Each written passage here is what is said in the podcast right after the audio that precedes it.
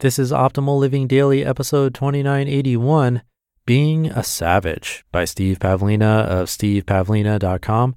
And I'm your narrator, Justin Malik, reading you blogs every single day of the year, including holidays, which means I will be here tomorrow reading to you. It's a holiday for us in the United States, Thanksgiving, and I'll have a Thanksgiving post actually. But today, business as usual. So, with that, let's get right to it as we optimize your life.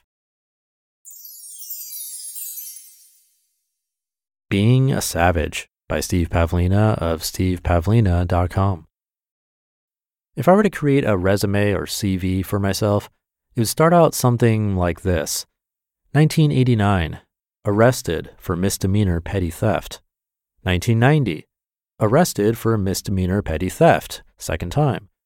1991, arrested for felony grand theft. 1989 to 1991, UC Berkeley, expelled. 1992, retail sales associate, $6 an hour, fired. I tried to plug myself into a system designed to mold me into a regular job wielding citizen. But for some reason, that system didn't work for me. It kept spitting me out with an error message.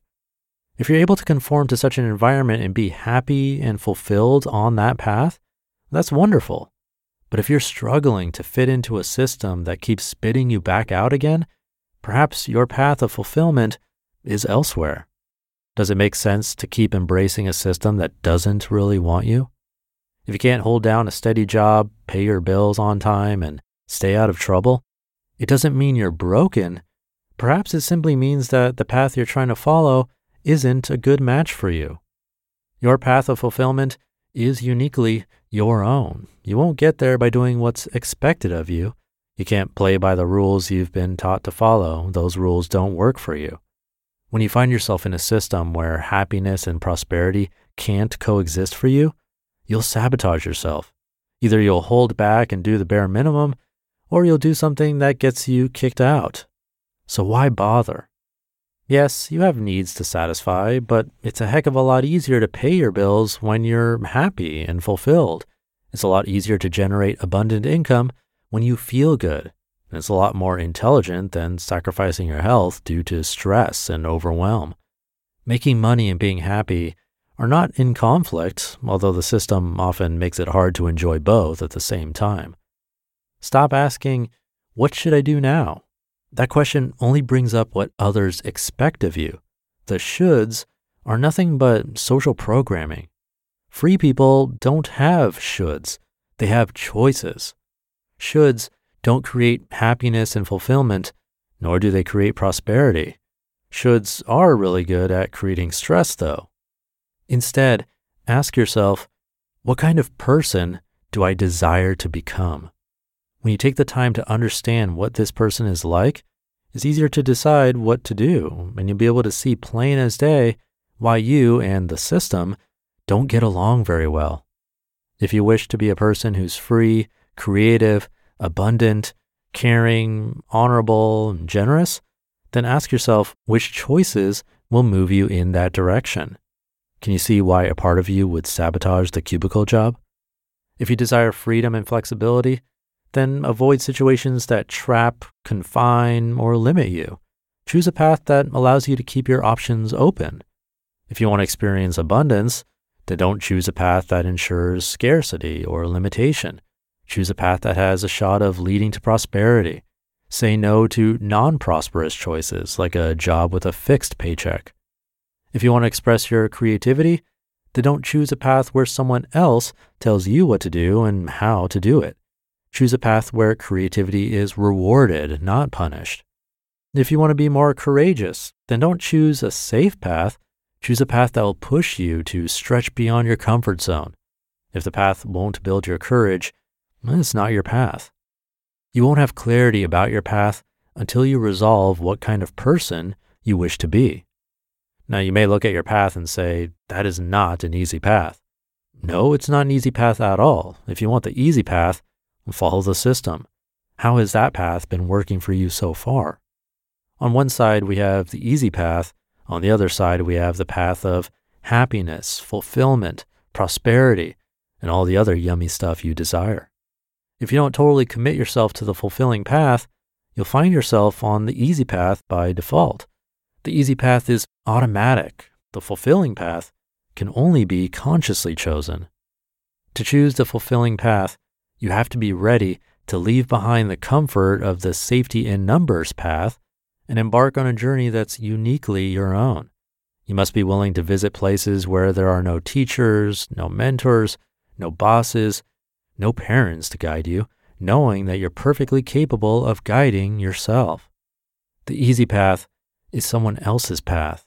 It looks easy because it's been done before. For the same reasons, it's also incredibly boring.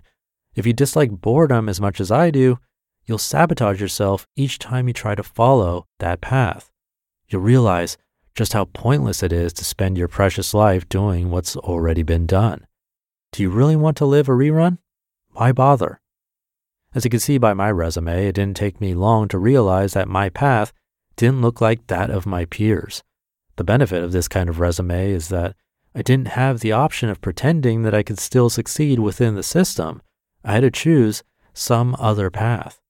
It hasn't been easy, but it's been awesome. Of course, my resume looks a lot nicer in recent years, but in all honesty, I take more pride in how it began. My past screw ups helped me realize that I can't play by someone else's rules. I can't be happy doing what society might expect of me. I have to follow my own path and do what I believe is best. If I try to follow the system, I get really bored and listless. And when I try to compensate for its shortcomings, it spits me out as a criminal, a reject, a defective person. As it turns out, the system does this to millions of people. So is it really the people who are the problem? Being a savage isn't so bad once you get used to it. You just listened to the post titled Being a Savage by Steve Pavlina of stevepavlina.com. One of the best things you can do for your kids is to teach them how to manage money. And this should be started when they're little. And that's why I'm so excited to tell you about the sponsor of today's episode, GoHenry by Acorns, the smart debit card and learning app for kids 6 to 18. GoHenry helps kids learn about all things money, earning, spending, saving, budgeting, and so much more. You can even track their chores and pay their allowance right in the GoHenry app. And with their GoHenry debit card, they can put their skills to use in the real world. Plus, parents can set spend limits and get real time notifications whenever their kids use their cards. I seriously wish I had this as a kid. I had to learn about money the hard way as an adult. If my parents had set me up with GoHenry as a kid, learning to adult would have been so much easier. Set your kids up for success and get started today at gohenry.com slash old. Terms and conditions apply. Renews from $4.99 per month unless canceled. Thank you to Steve. I could definitely relate to some of this. Not getting arrested, but when he talks about wishing to be a person that's free and creative. It's funny because growing up, I actually thought that being a high paid executive working in an office would be amazing. But the older I got, the more I realized that it doesn't fit with what I'm looking for. I changed, and that's normal. That's actually another piece of this puzzle. It's good to rethink these things from time to time to see where you stand because on one day, maybe the security is what you value most, but on the next day, maybe it's freedom or independence. We're constantly in that flux. And I want to reiterate what he said. If the norm is working for you and you're fine with that, that's great. No need to change or question everything and potentially sabotage yourself because the off path route definitely isn't for everyone. But anyway, for me, it took having that cubicle job to really understand what I truly wanted, which was to own my own company where I could have both freedom and creativity to try new things that I couldn't have done otherwise. Or maybe I could have with spare time, but it would have been too much, to be frank. The takeaway, I think, is the questions he asked Who do you want to become? And then what can you do today to start walking that path? So thank you to Steve for this one. Thank you for being here.